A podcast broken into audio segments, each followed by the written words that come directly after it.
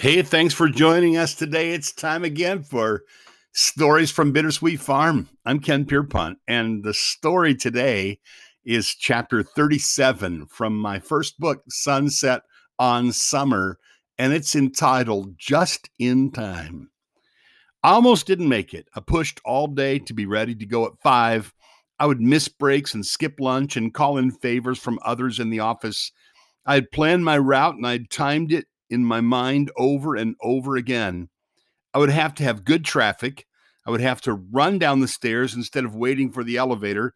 I would have to log off the phone, put away my work, close the office, and be out the door by three minutes after five. I didn't dare waste a minute.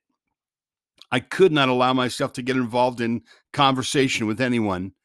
The weather was clear. Looking out toward the outer belt, I could see traffic was moving along well. I would be just a little ahead of the main rush if I didn't get held up. Things went flawlessly. I logged off, closed the office, grabbed my jacket and keys, headed for the back stairwell, ran through the parking lot to my car, jumped in, started the car, and headed out of the lot ahead of everyone else. I knifed my old Volvo into the flow of traffic and moved immediately into the fast lane, punched the gas, speeding immediately up to the 74 miles an hour and set the cruise. I tuned the radio to 6:40 a.m. to hear the traffic reports. Everything was smooth.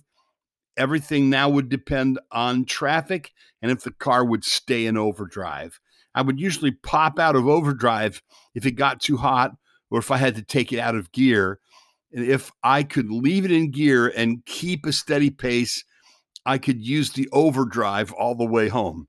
I loosened my tie. I took a deep breath. There was a semi pulling into the fast lane ahead, passing another truck. I grumbled under my breath and tapped the brake to disengage the cruise control. I coasted up on the tail of the truck and waited until I could shoot around him. I carefully wove in and out of the other rush hour traffic as the subdivisions turned into farms. Finally, my exit came into view. I pulled off the interstate onto State Route 95. There would be one stop in Chesterville unless I got the light, and then eight miles to town. I hammered the little car and kept a sharp eye out for the efficient Ohio State Highway Patrol. None were in sight that night. I darted around an elderly lady in a perfect old Chevy, shot around a tractor hauling a chisel plow, gave it a little more gas, and checked my watch. 5:56 p.m. Oh, of all times, I hope they're not ahead of schedule tonight, I thought. I prayed again as I drove over and over again that day, wondering if God would answer the prayer of a man who's breaking the speed limit at the time. I geared the car down at the edge of town, and now it was past six. I was late. I braked hard, turned left, no place to park. The crowd had gathered. First, I didn't see any familiar faces. I coasted to a stop in the grass and released my seatbelt and jumped from the car and sprinted to the fence and vaulted over the fence. And there he stood. He saw me the second I saw him.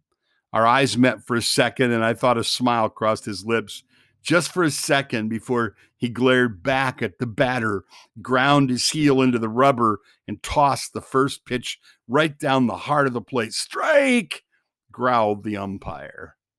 Great pitch, Chuck. This guy's yours, I shouted. Now put him away, buddy. Beside me, a pretty woman smiled and handed me a chili dog with relish and onions and a Diet Coke. That's the story from out on Bittersweet Farm today, where every day is a beautiful day and a little light in the kitchen is always on.